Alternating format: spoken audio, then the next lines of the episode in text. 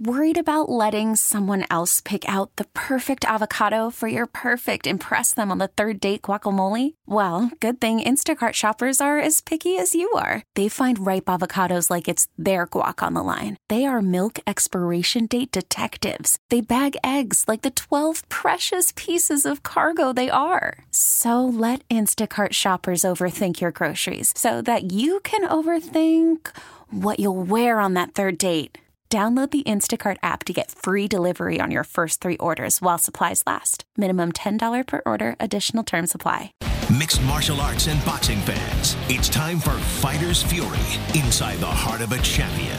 With your hosts, Brendan Tobin, Seema, and Tommy Guns. It's time for Fighter's Fury on AM 790 The Ticket.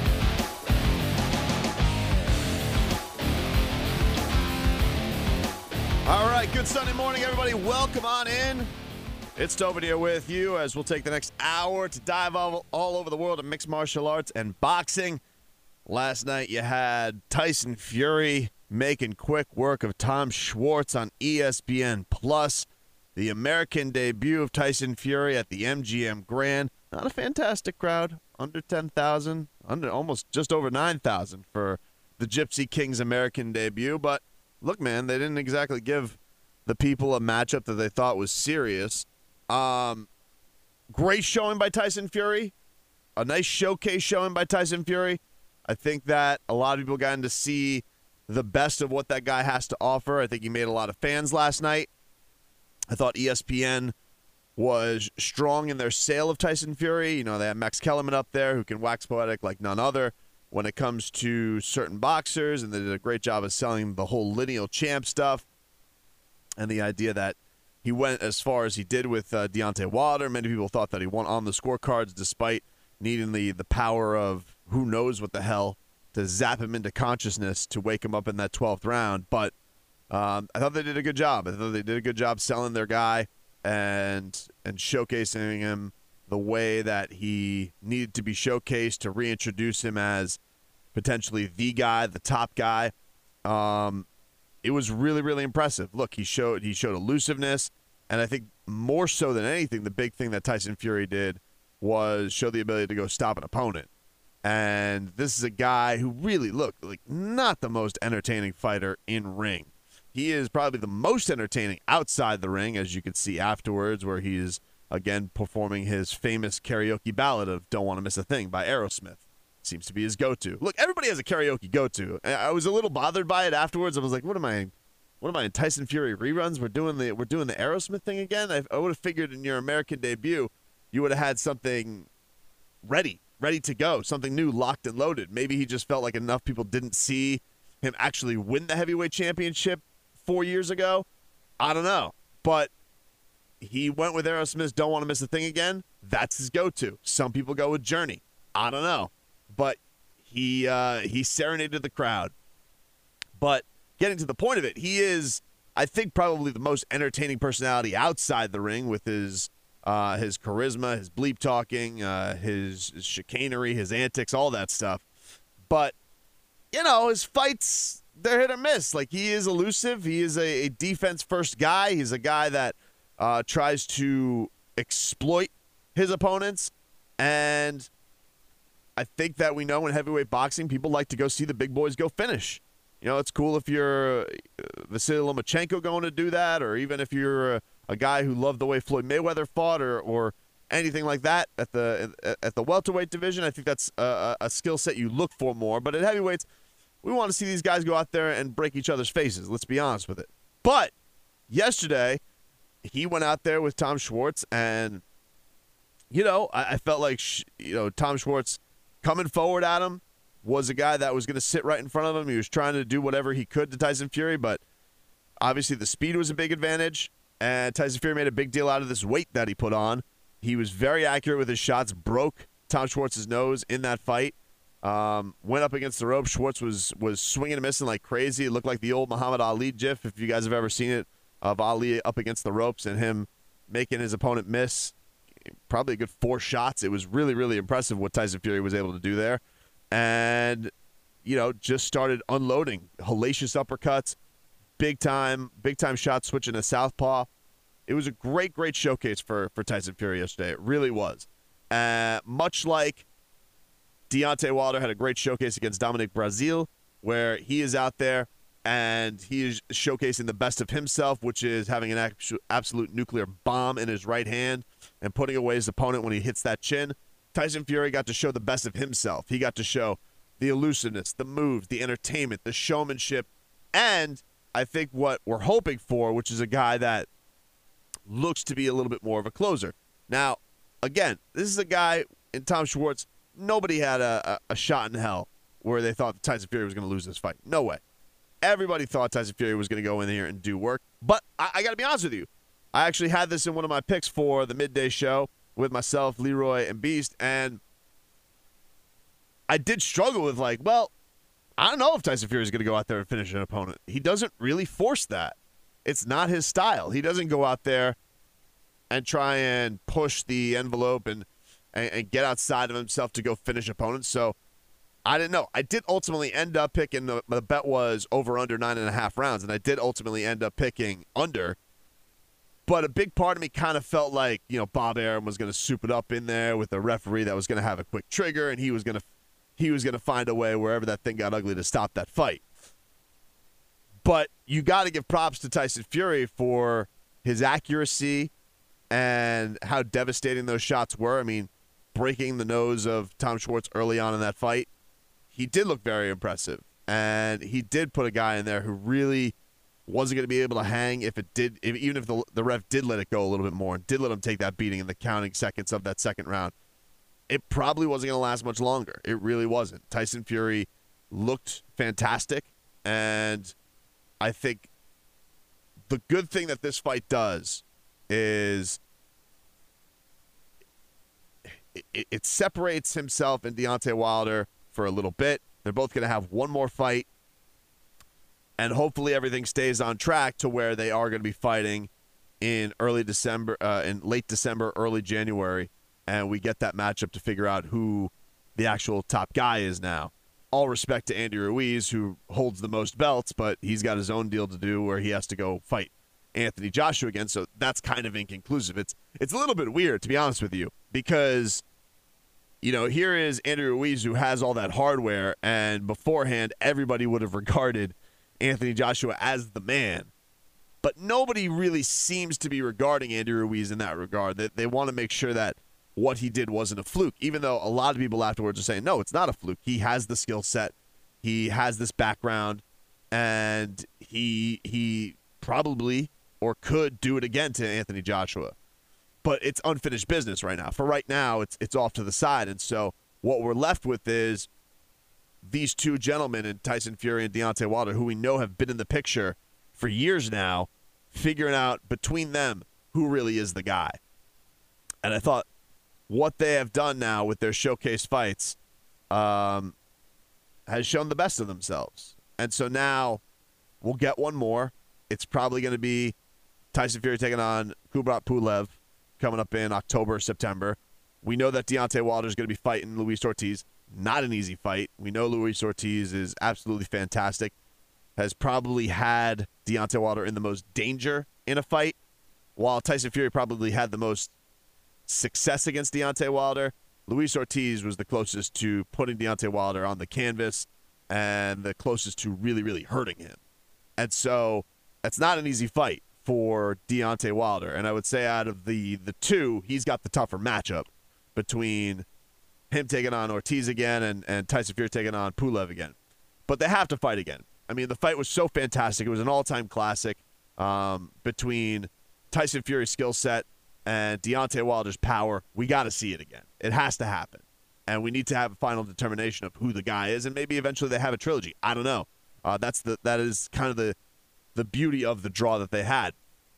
The thing that's going to be interesting, you know, Bob Arum made a big point of this afterwards, and he said that he doesn't think that Deontay Wilder with this in shape Tyson Fury could last five rounds with with Fury. He thinks that this version of Tyson Fury is that much better than Deontay Wilder. I had Andre Ward on the show this week, and Andre also kind of went with the idea that Tyson had done so much stuff to his body and had the substance abuse problem, the depression, where he, you know, he, he told the story on Joe Rogan where he nearly drove a car off a bridge.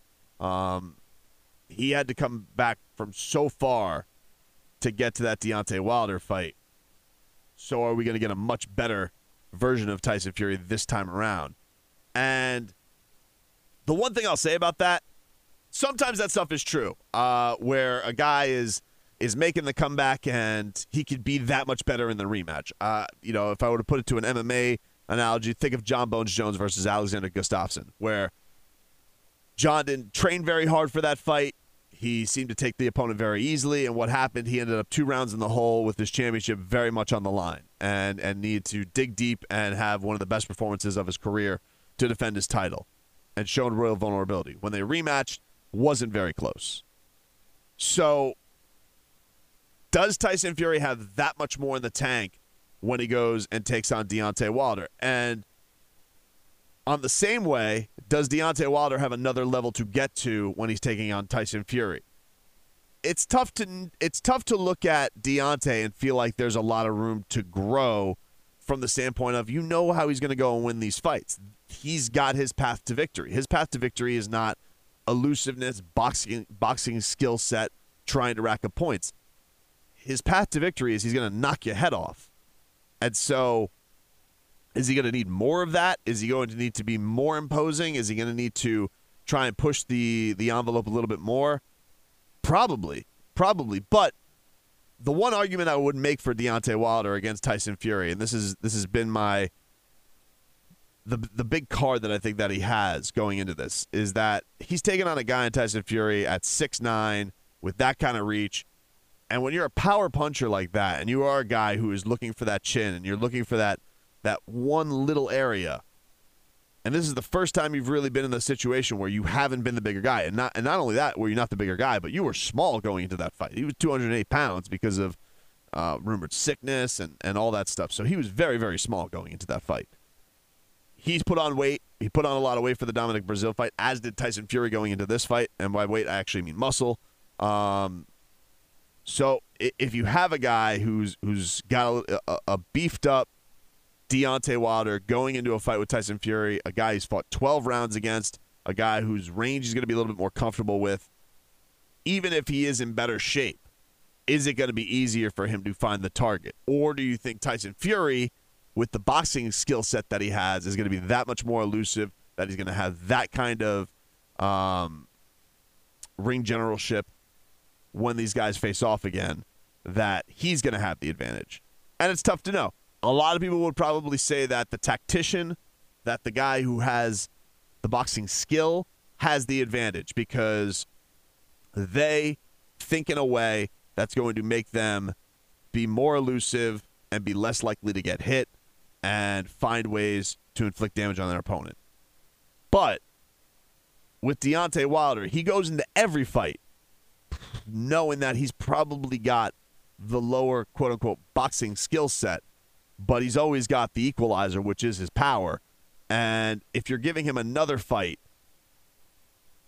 in there with 12 rounds to try and find your chin, one, I don't think that he's going to get dusted in five rounds like like uh, like Bob Arum says. Deontay Wilder doesn't get put on the canvas. It's just it's it, it, he's he's as tough as it gets. He's got we've seen that he has fortitude. Obviously, with going in that entire fight with Tyson Fury, where he's getting peppered, still finding his way to find his chin in the 12th round, putting him down twice in that fight. We think to the Luis Ortiz fight and think about the adversity that he went through to go and finish him in that fight. This is a guy who, as the competition has gotten stiffer, his heart has only gotten bigger. Um, and with Tyson, we're, we're still left with some questions. What is the actual ceiling for this guy? Because since winning the title against Vladimir Klitschko, he's taken on one world class guy, and he really had one mistake to avoid, and he still ran into that. And I think he's great. I think if you were to probably say who is the best guy out there right now at heavyweight, you probably would give the nod to Tyson Fury.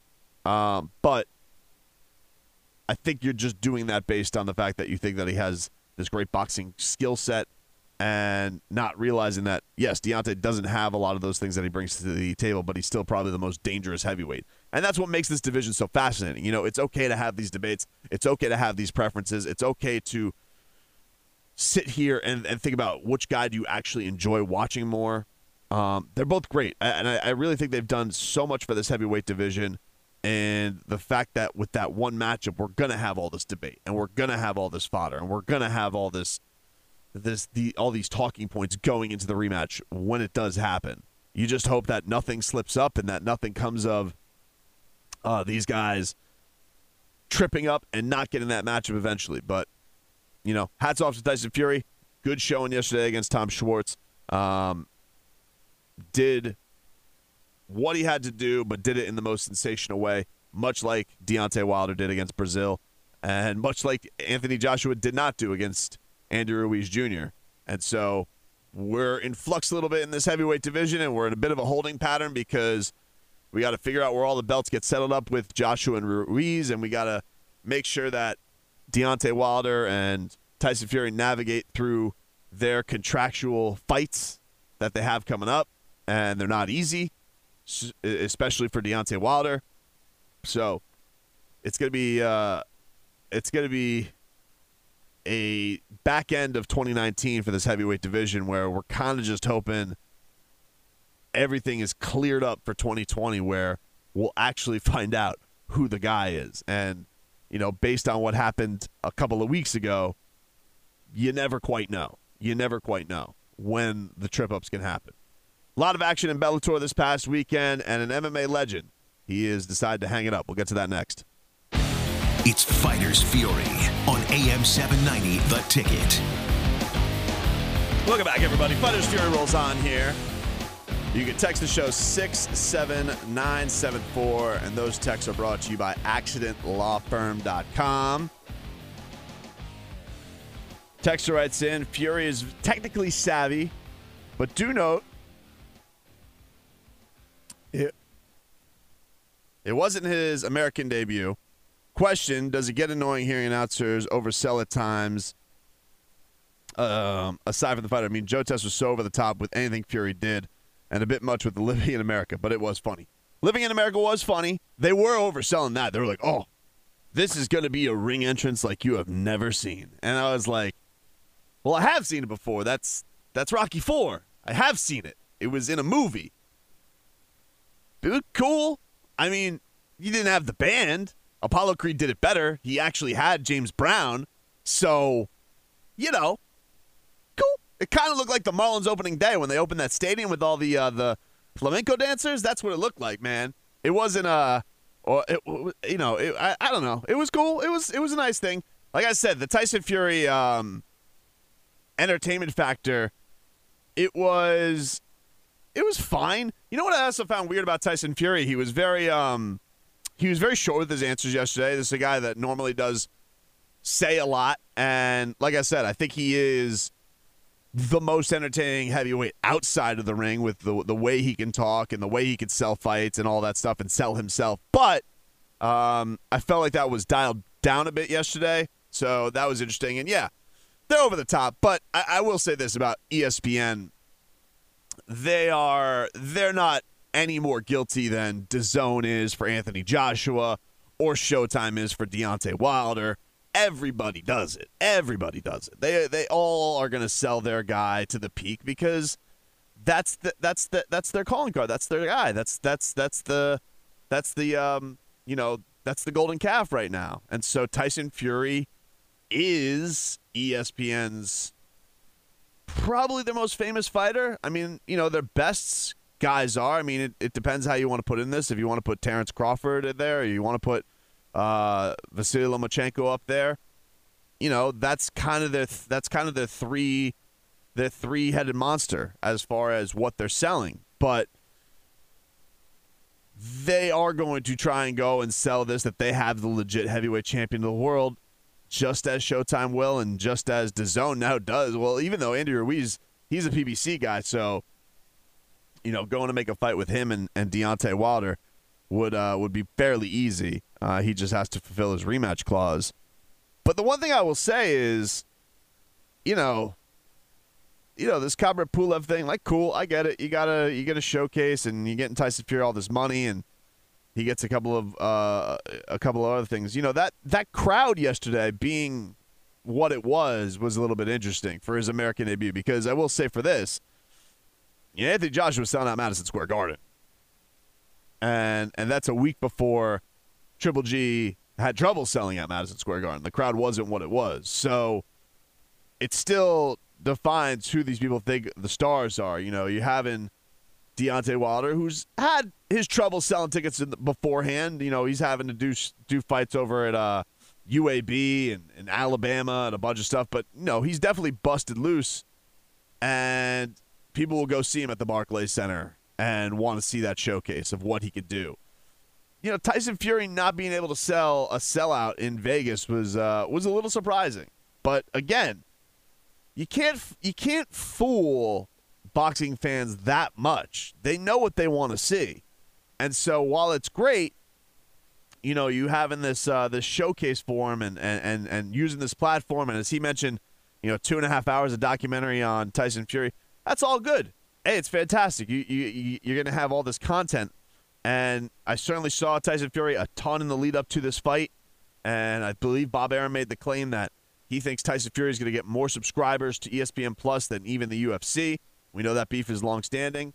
Um, and we know that the rumor numbers of the UFC and their pay per views haven't been fantastic. I would just say, um, from his standpoint, like you still got to go out there and, and have the entertaining fights. There needs to be no doubt with people. And while though many people think Tyson Fury went out there and, and, and won on the scorecards against Deontay Wilder, you know, still the most memorable matchup, the, the most memorable thing from that fight is him getting up off the canvas. So he got knocked down very, very hard in a way where people thought he was dead. So that still leaves doubt, and that still leaves in conclusion, and still leaves things to be answered. Um, I just I, the thing that I, I, just want is for all this stuff to be put aside, and and and Bob Arum made the point like, look, there's two networks here, Top Rank and PBC, to to I guess put it in a way, even though Deontay Wilder is a very complex promotion relationship where he's not really tied to PBC by contract. He's just gone with them, and he's got Al Haymon and Shelly Finkel and all these people involved in his his deal. It doesn't really have him super tied. But that's that's who he's been going with. That's where most of his fights have been. Um, it's just we're in a spot now where I do think that that that next matchup should Deontay Wilder get through this Luis Ortiz fight. Um, I think it's going to be very hyped. I think people are going to be really, really into that fight, and probably even more so because Anthony Joshua has a lot of fixing to do with his career. And so, with that being the case, he's kind of on the outside looking in right now. We know that these are the two guys, and that we have a final conclusion. There's no third guy right now. That's that. There's no third banana that really has to weave in. All respect to Andrew Ruiz with all them championships that he has, but we know where he's targeted to go next. It's to fight Anthony Joshua. And so, where do we go from that spot? Texter writes in that Fury is the best heavyweight in a very long time. He's very good. He's very he's very good. Um, and he's very skilled. He's very unique. He's I think that that is something that is is definitely clear that Tyson Fury is unique, especially at that size, six nine, the movement that he has. A lot of people were loving the uh, the making Tom Schwarz miss up against the ropes uh, coming back with the uppercuts. It was it was really really impressive what he did yesterday. But mind you, who it was against. That, that's always that needs to be put out there, and that's what he should have done. Look, I was up here. I was, you know, salivating over that knockout that Deontay Wilder had over Don Breazeale. But that's what he should have done. He should have done that. That's what it was there for. If you're the heavyweight champ of the world and you're taking on the guy who's a lower tier guy, good guy, you know, not not a not a bum, but a guy that you're supposed to be a cut above. That's what you do. And same goes for what Tyson Fury did to Tom Schwarz yesterday. Let's get into a little bit of Bellator from the weekend. Uh, very very interesting card as you had a uh, you had Rory MacDonald taking on Neiman Gracie. They were going for this welterweight Grand Prix that's going on, and it was interesting to watch Rory because this is coming off of his performance where he was talking about not being sure if he wanted to fight anymore and where his career stood, and he was able to get the win over Gracie. He moves on. He's going to take on Douglas Lima in the final of the welterweight Grand Prix. Probably where this should be. and where people thought this was going to be by the time we got to this point. So, a good job by Rory to get the win. I think uh, put some of the stuff to to bed for a little bit. Um, although you know when when anybody talks the way he was talking after his last fight against Jon Fitch, and you know plenty of people thinking that Jon Fitch won that fight. Quite frankly, um, you're always kind of wondering in the back of your mind like, what are we going to get from him? Um, even though with with Neiman Gracie, you're probably not thinking that the there's going to be a, a, a knockout. The thing that was interesting was him saying that he didn't want to hurt people anymore, and so he was able to get his win. Moves on to the welterweight final. The uh, the the biggest headline to come out of this was Lyoto Machida's win over Chael Sonnen. He won by TKO. 20 sec- uh, 22 seconds into round two, and Chael Sonnen decided to hang it up afterwards. The uh, the American gangster, his career is over. 42 years old. He finishes his career at a record of 31, 17, and one. Back to back TKO losses. I would say probably two of the most vicious finishing losses of his career. Most of the time when Chael loses, he gets submitted. Um, and even when he would lose by TKO to like Rashad Evans or Jon Jones, it wasn't like his lights were getting put out. The referee just came above and stopped it. So, you know, just getting a little bit slower, getting a little bit uh, long in the tooth. And we know that Chael back in the day was very enhanced uh, by uh, by by everything that he he uh, he concocted into that body. But look, Chael Sonnen's legacy is not going to be defined by wins and losses. The guy is obviously one of the most entertaining people on the microphone. His uh, his ability to promote a fight was second to none until Conor McGregor busted onto the scene, who took a lot of Chael's gimmick and played in that uh, in, in that area of the promotional field. So the the guy was unique in that regard, where people he got people to care about watching him fight, even though he didn't have the most pleasing style. Like Chael Sonnen was meat and potatoes, was going to try and wrestle you, take you down, and and put his fist in your face. And if he didn't, uh, you probably were going to submit him. Um, you probably were going to have the better of him on the feet. But that mouth, man, that mouth was uh, was unbelievable. Made people care. Um, a lot of people around the sport love the guy. They say he's one of the nicest guys in the sport when he's not promoting a fight and he's not trying to make you uh, make you hate him or root against him. Um, his peers really, really, uh, really, really enjoy the dude. So that was uh, it was sad to see Chael Sonnen's career end, but also also glad that he's not going to be one of these people hanging up. He's got basically any mixed martial arts broadcasting gig that he wants. And, and people always say that, oh, he could always go into broadcasting. He always go into broadcasting. Chael's actually been in broadcasting.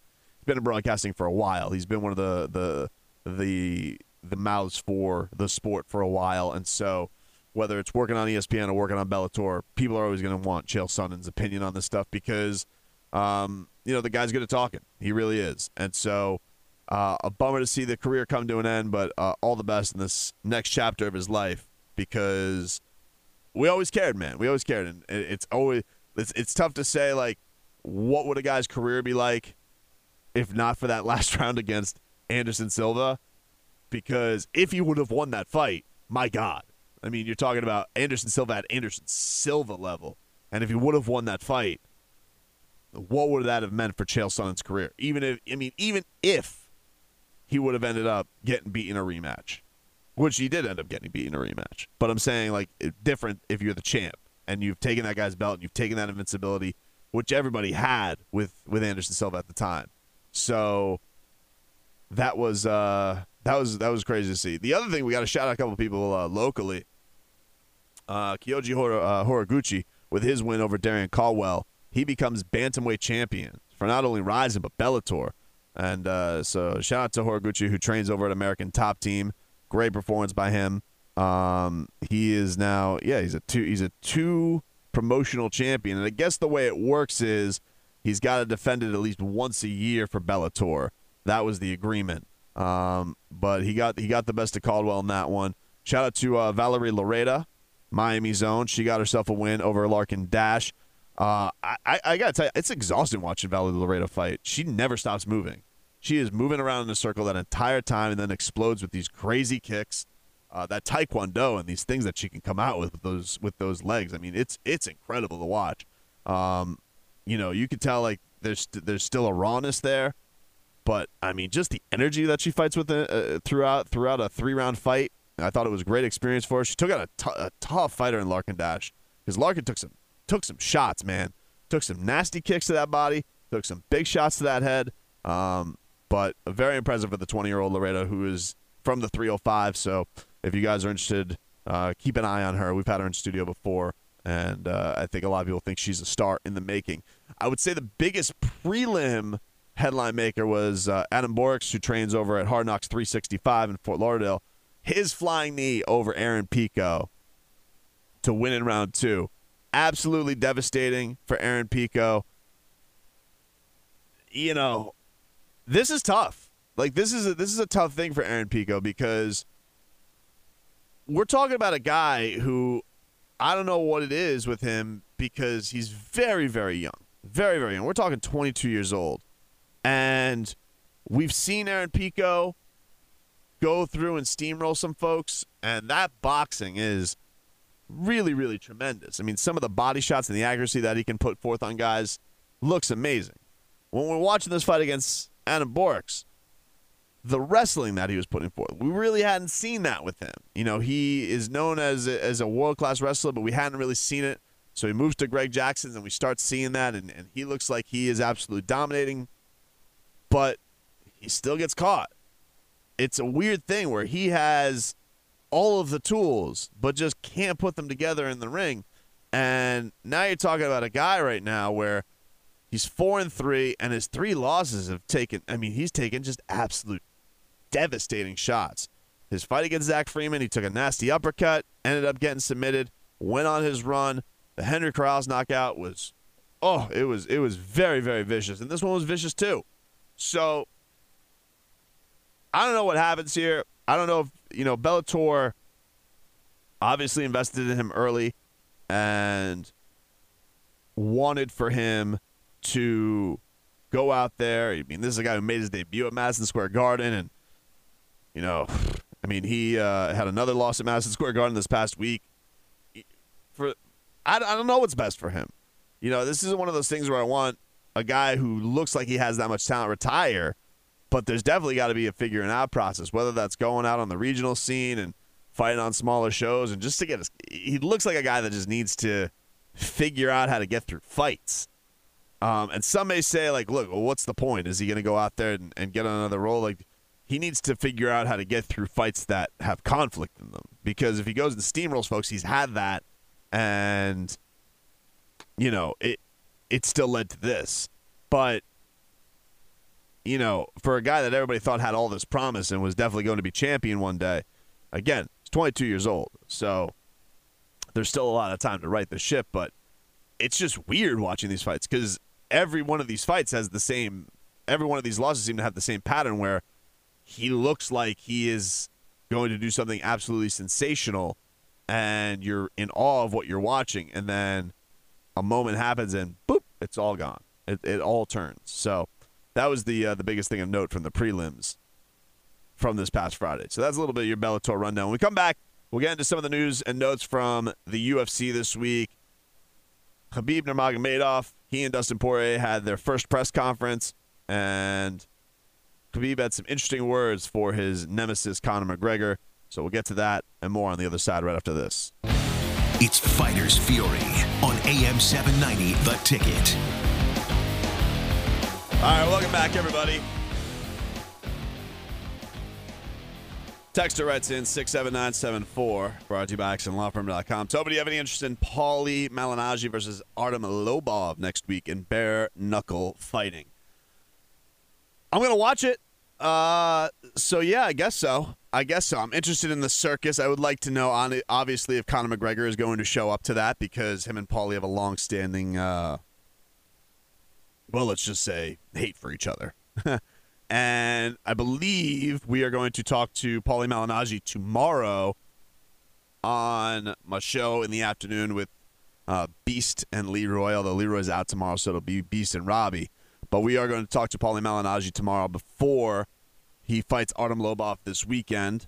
Um, so I'm looking forward to that, and we'll see what Paulie has to say. I know he's been training down here in Miami, getting ready for this fight. There's been a lot of uh, Pics from you know Fifth Street Gym. I saw he was working out with our guy Harold Calderon for a little bit this week. So Paulie's been putting in work. I, I'm, I'm fascinated to know how you get ready for a bare knuckle fight. Um, quite frankly, because obviously I don't think he's going out there and he's you're not fighting, you're not sparring bare, bare knuckle. Um, and the other thing that's interesting is Paulie is a is a guy who's talked a lot about his hand problems. Like he is, he's a guy that you know had a had a, had a good background, but but you know injuries kind of hindered what his career really could have been. Uh, very very skilled fighter obviously uh, great with the mouth as you do. You can know by his broadcasting. I think he's probably the best broadcaster going as far as analysts are concerned. It's probably him and Andre Ward. I love Roy Jones, but he's not really doing anymore. And, and Roy's Roy's in and out. Roy's in and out. But I think right now it's probably him and Andre Ward. I think are the two best former boxers that I like hearing on the call. And yeah, I'm, I'm a little bit interested because also you could you could punch in the clinch. So you know, I think he's going to go out there and he's he's going to go and try and, and just outskill Artem Lobov. But as we've seen with this bare knuckle dude, uh, that wacko who's just like, we're, we're taking away half of his purse. We're not engaging. And if I were Paulie Malignaggi getting into a fight with Artem Lobov, I figured that's how I want to go out. Um, and I don't want to get caught with something dumb. You know, Artem's not the greatest fighter in the world. That last fight against Jason Knight was crazy. It's bloody, man. The the bare knuckle stuff is it, it's bloody as hell. Um, I don't know what the future is for it because it's not it's not as skilled, and so you're not watching striking that's as skilled as boxing is concerned. You're not watching mixed martial arts where there's all these elements that are really well coming together. You're really just watching two guys fight this like war of attrition. Um, so if you're really into violence and you're really into dudes cutting each other's faces up, this is it for you. Um, but I'm interested. Yeah, I am interested in seeing a guy, two guys who come from different backgrounds. Um, Artem has this weird cult following, and Paulie has been wanting to get in on this McGregor beef since the sparring incidents for a long, long time. He's spitting on Artem Lobov in the lead up to this fight, so the heat's on it for sure. And I, I gotta imagine it's only going to cranked up more this week because they're going to want to get as many pay per view buys as they can. Um, but the interesting element is going to be, yeah, is McGregor going to show up, and then where does things go from there? Because, you know, we don't really know what the future is for McGregor right now. Let's get to this. This was this weekend. This was this week. Uh, I think it was a Monday or Tuesday. I don't remember when the hell it was this week, but it was uh, it was Dustin Poirier and Khabib's first press conference. They had it in in uh, in London, and or maybe somewhere in Great Britain. I don't remember where it was, but it was uh, it was in England and you know, I would say that not much heat coming out of it for the two of them. The only thing that I thought was even like kind of prickly was Khabib saying to Dustin, "I finished two people who have finished him. So, what what what we do? What we what what you think? But he is experienced. I can't wait for this fight. Dustin's got some of the best boxing in the division, if not the best boxing in the division. Um, and he's really good everywhere. But Khabib is the most dominant when it comes to taking the guy down and, and holding a fight there. And if you can do that in mixed martial arts, you're probably going to win a lot of fights, like Khabib has. But he was asked about the idea of fighting Conor McGregor again, and this is what he had to say. You say you've not finished what happened on October the 6th? Is a, is a, is a rematch possible down the line? Uh like last three years he have only one victory in amateur boxing you know how he deserve rematch you know like hit up. he he begged me please don't kill me you know and um, now he talk now he talk about rematch tony ferguson on the line you know like people who have win streak on the line but not the guy who who don't win nothing last three years, you know. I have a lot of works without him. And uh, right now I'm focused on September 7. And I, like, I'm, I'm glad Khabib came out and said that about Conor McGregor, that he doesn't deserve the rematch. And it was put into the light uh, of of the eerie. Please, he he begged me. Please don't kill me. Please. It's that that has to be it has to be pointed out. Like this guy, the guy submitted Conor McGregor. He out wrestled Conor McGregor. He outstruck Conor McGregor. He had the best shot of the fight. He dominated him every facet. Every facet of that fight was won by Khabib Nurmagomedov. I don't really know where the argument is for Conor McGregor. He's won no fights since 2016. He said Khabib even gave him more credit than what he really should get, which was he won an amateur fight, an amateur boxing match in, in Ireland. So, why is there even discussion of a rematch other than Conor McGregor draws a lot of pay per view buys?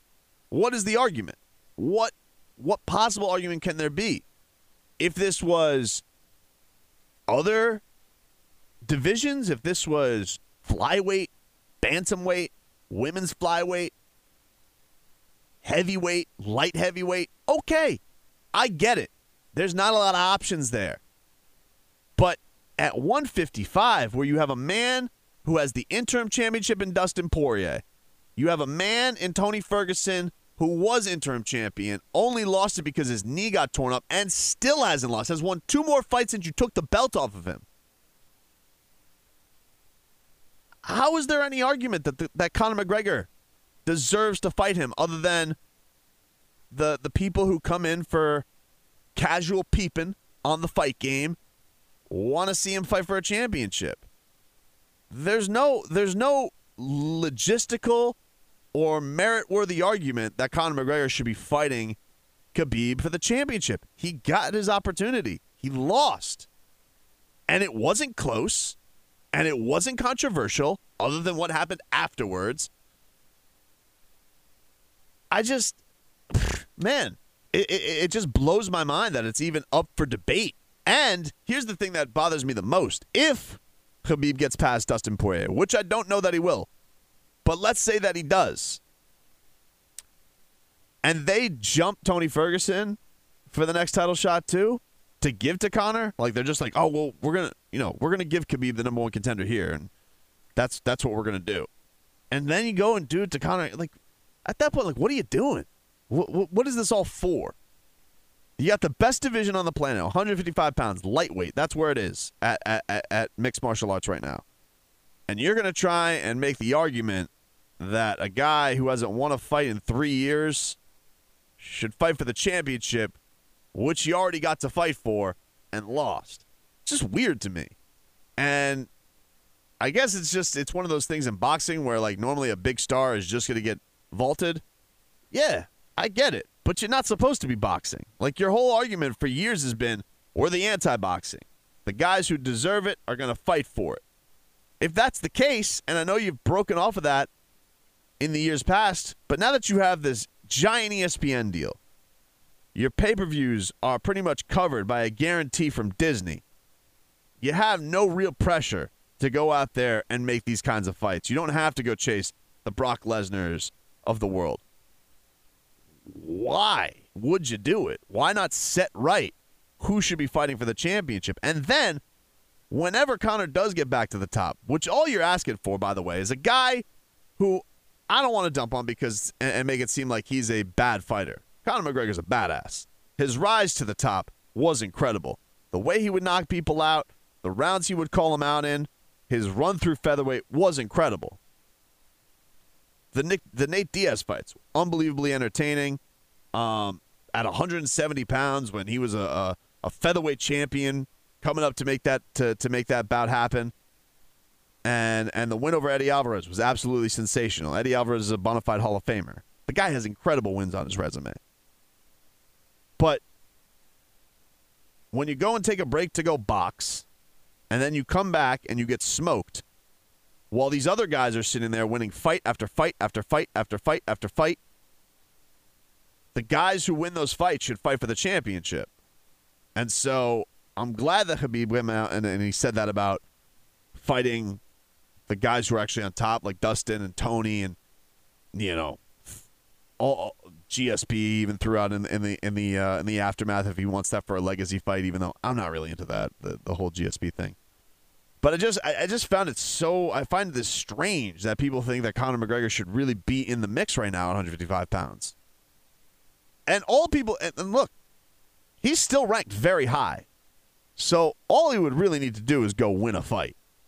And that's the thing that you find even weird about it. I get it. He's got more money than God right now. He's got the the whiskey and the the Mayweather money and all that stuff, and he doesn't need to fight. But if he wants to go be champion again, if that's the case, if he wants to go out there and, and have a have a gold belt around his waist, well then you just, you need to take the steps. You don't just get to throw. You don't just get to go throw your your your deal on the table and say, "I'm Conor McGregor. Give me a championship." At least you shouldn't. You shouldn't. Not with this promotion. Not in this weight class. And what the what what is the great crime? What what is the great penalty? Should go f- win a fight. Did Tony Ferguson? Re- we're talking merit. Did Tony Ferguson really need to go out and beat Cowboy Cerrone for that fight to to to to even solidify his number one contender status? No, he didn't. But he did. He went and he fought, and he broke the guy's face. Fight was stopped, and once again is even more undeniable than he was. Dustin Poirier, even even with him not having the star status of Tony Ferguson, of Cowboy Cerrone, of Conor McGregor. You're talking about a guy for four years has lost one fight in the hardest division in the sport. Did he really need to go fight Max Holloway to get an interim belt to earn a number one contendership? Because if he was in any other weight class, in any other weight class, he probably would have had three title shots. But he did. He did go fight Max Holloway. He did go win the interim championship. He did go steal Willy Wonka's golden ticket. So you have all these guys up there atop this division who have earned their chance to fight for the undisputed championship. And yet, all I'm saying to Conor McGregor is go win a fight. Go beat Cowboy. Go beat Tony. Go beat Max Holloway. Guy, I'm telling you, go beat guy, a guy you've beaten before. Win any of them. And then you're back in the discussion. But to think you just get to sit back here on your whiskey throne and just wait it out, no, I don't love it. I, I, I don't like that game, and I'm glad Khabib said what he said about it. Please, please don't kill me. Please. It's so feeble saying it like that. That is a menacing voice, though, man. Russians. Crazy.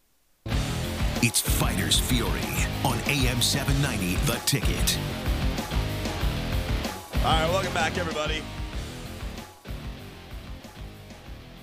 All right, welcome back, guys. Tobin here with you. It's Fighters Fury. Um, so I wanted to get to this. I saw that TJ Dillashaw, and I'm sorry that this has been a sticking point on this show, which you guys knows I've, I've been talking about this. That I never liked that TJ Dillashaw flyweight nonsense that went down, where he was like, "Oh, I got to fight for the flyweight belt. I got to go down and wait." We know that he tested positive for EPO, and this became a big sticking point where like USADA's even going to start testing for EPO uh, to to to go back. They're going to test old samples, all that stuff. This is something that drove me bananas when I read this because uh, he was on Chael Sonnen's You're Welcome podcast because he was cornering uh, a fighter this week at Bellator, and so Chael uh, caught up with him and talked about the whole testing positive thing for EPO, and this drove this really drove me bananas because he was talking about that he used it because his body crashed, that he hit a wall in training, and that he really wanted to become a two division champion and and do something that hadn't been done before of getting himself down in weight and that he was a lean 135er and all this blah blah blah blah blah.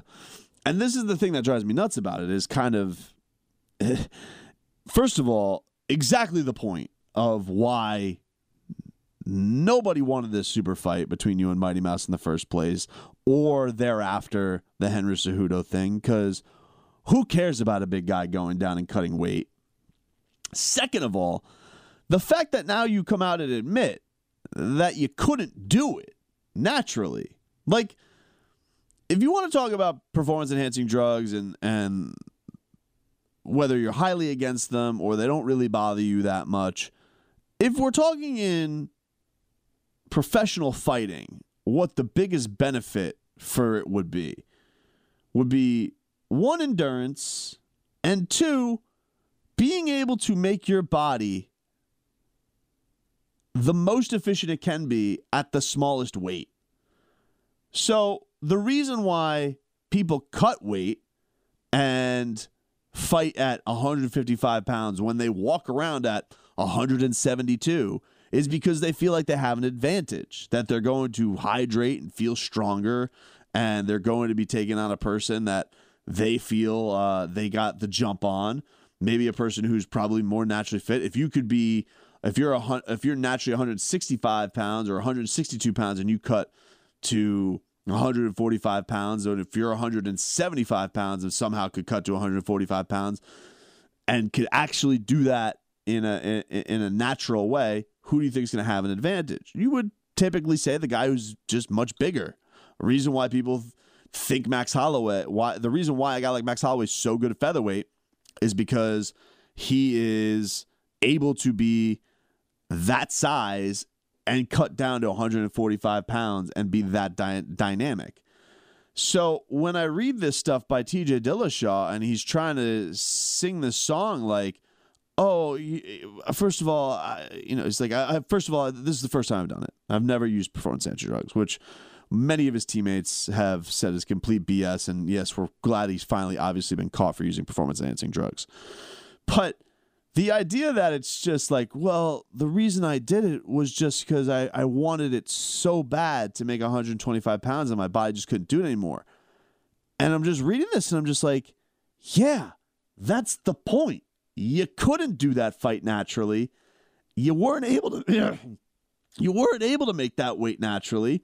And so when you tell me I needed EPO because otherwise my body would have shut down, I, I, I just want to hit my head on a wall. Like, well, yeah, that's that's why you shouldn't be fighting at flyweight, man, and that's why that title would have been complete BS. So, just found it weird. It's like, why? It, let's just say, for TJ Dillashaw's sake, that he that he has been completely clean his entire career, and he's never used performance enhancing drugs in his life. Never used something like EPO in his life. Um, you want to tell me that you, the first time you're doing it, you want to have this prideful accomplishment, but you can't do it naturally? It's just it's it's just a strange, illogical thing.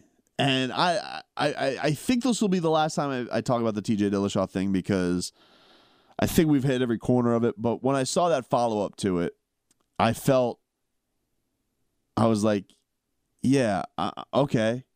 That's kind of been the whole point the whole time. The reason why I didn't want TJ Dillashaw to go down 125 pounds. One, never done it before. Two, I don't care about guys getting smaller to fight. And three, uh, if he couldn't do it, what was the whole thing? What was the whole risk of it anyway? Like, did you really sell that many more pay per views or have that many more ESPN Plus subscriptions because TJ Dillashaw could show you that he could starve himself to 125 pounds, where he looked terrible, and by the way, showed you uh, he looked terrible, artificially. I don't even know if it's enhanced is the right point. Uh, art, art, art, artificially diminished, and also couldn't take a shot from Henry Cejudo. you know, it, it, it's just the whole thing needs to be put to bed for me. But when I read those comments that he said on Chael Sonnen's podcast this week, I was just like, "Are you kidding me? You, are telling me that the, the only reason you used that stuff was to get to a weight class you couldn't get to? Oh, wild, man. Anywho, um, bringing you guys another interview here. This is uh, one I've been excited to bring you guys. This is an interview with uh, Xander Zayas, who is a boxer who is local. He's from down here, born in Puerto Rico, uh, but he is a he's 16 years old. He's the youngest person to ever be signed by Top Rank. Um, he and he is uh, trained over at Sweatbox Gym. I went over to Sweatbox Gyms probably like three weeks ago. You guys have heard the interviews I've done with uh, George Kambosos Jr., uh, who just recently got a win. Saul Rodriguez, who we talked to. You guys heard that conversation last week. Uh, he's going to be fighting at the end of the month.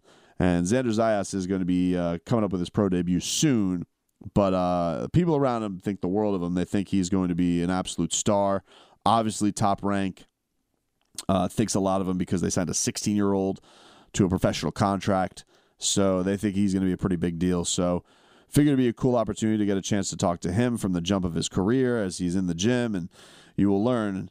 I thought it was fascinating because you kind of learn how does a 16 year old turn into a professional boxer and, and get into this, especially one that lives in America. Um, I thought I thought it was a fascinating topic, and uh, I thought he was a a really fascinating young man to speak with, and really enjoy the conversation. All right, we roll on here on Fighters Fury. Very excited to be joined by our next guest. Xander Zayas is joining us. 16 years old, man, and this is the this is the profession you want to go to. Uh, that's it's very badass of you. That's very cool to see. Was uh, was this something that you wanted to know for a long time that you wanted to become a professional boxer? Um, yes, you know, as a boxer, when when you do when you do a sport, you always want to get to the top of it, and I think the top is to be a professional fighter and become a world champion. So it was always a dream to become a professional fighter. Was there was there any thought like you wanted to go uh, Olympics first or anything in the path like that? Why the uh, decision to turn professional so young? Yes, um, you know, I I had the dream to become an Olympian, but because of my age, I'm 16 years old. Um, I couldn't go. Yeah. I couldn't qualify because I, um, the AIBA changed the rule. You have to be 18 now, so I'm 45 days short, oh.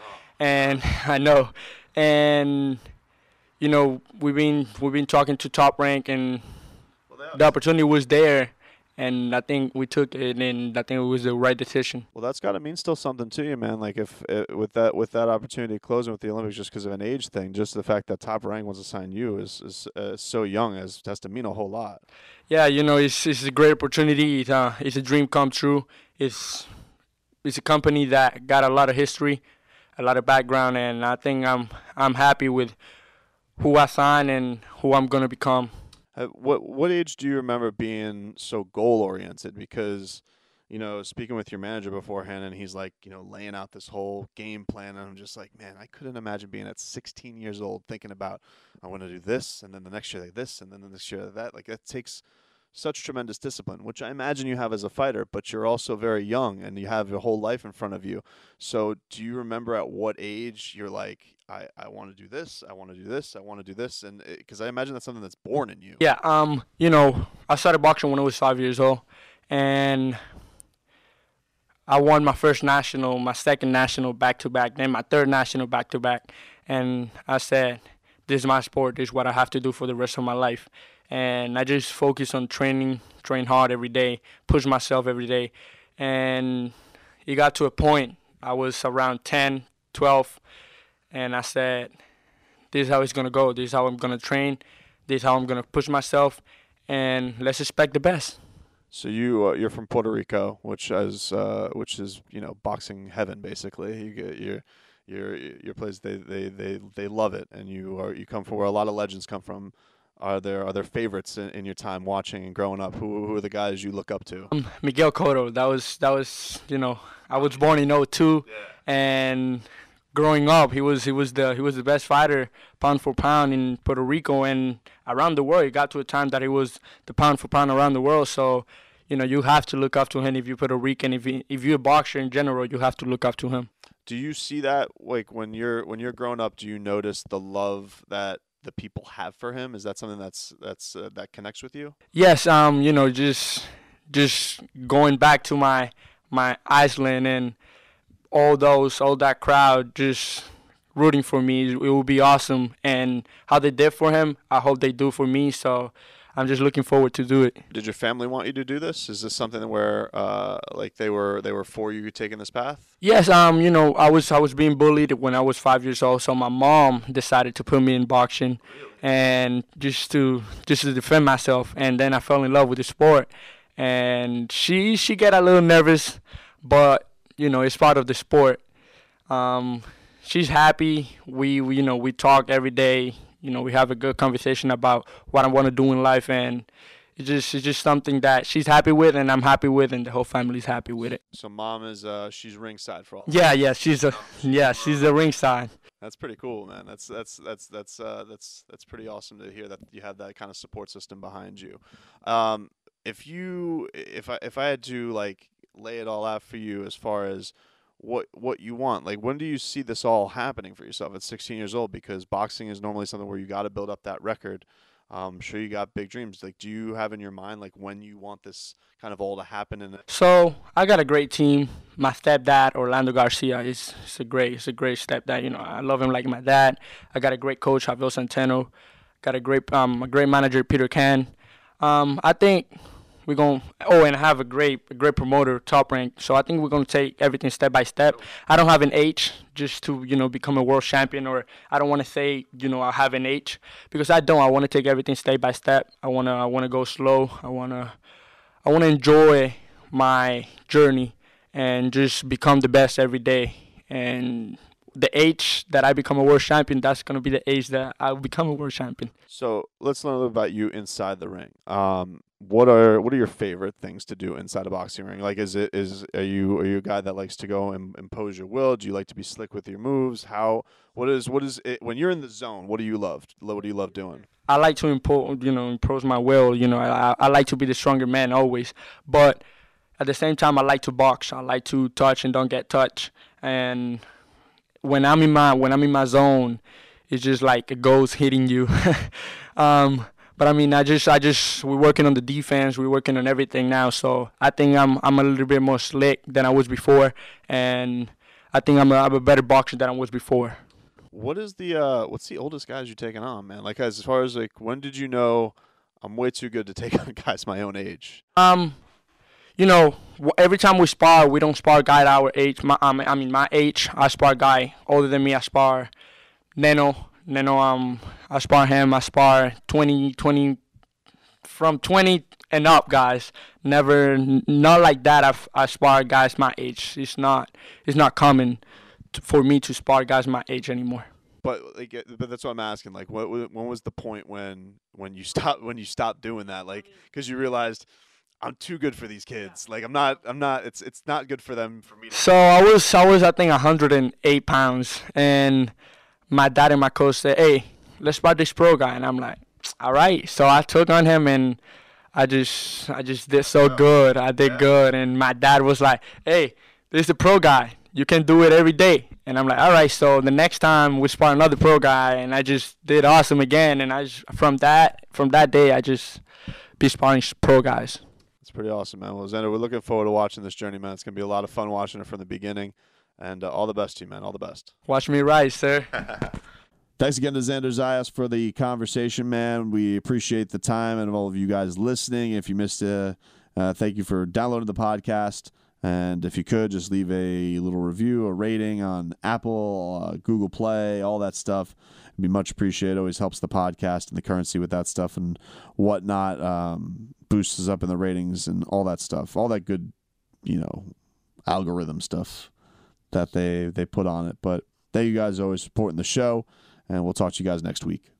We get it. Attention spans just aren't what they used to be heads in social media and eyes on Netflix. But what do people do with their ears? Well, for one, they're listening to audio. Americans spend 4.4 hours with audio every day. Oh, and you want the proof? Well, you just sat through this ad that's now approaching 30 seconds. What could you say to a potential customer in 30 seconds? Let Odyssey put together a media plan tailor made for your unique marketing needs. Advertise with Odyssey. Visit ads.odyssey.com.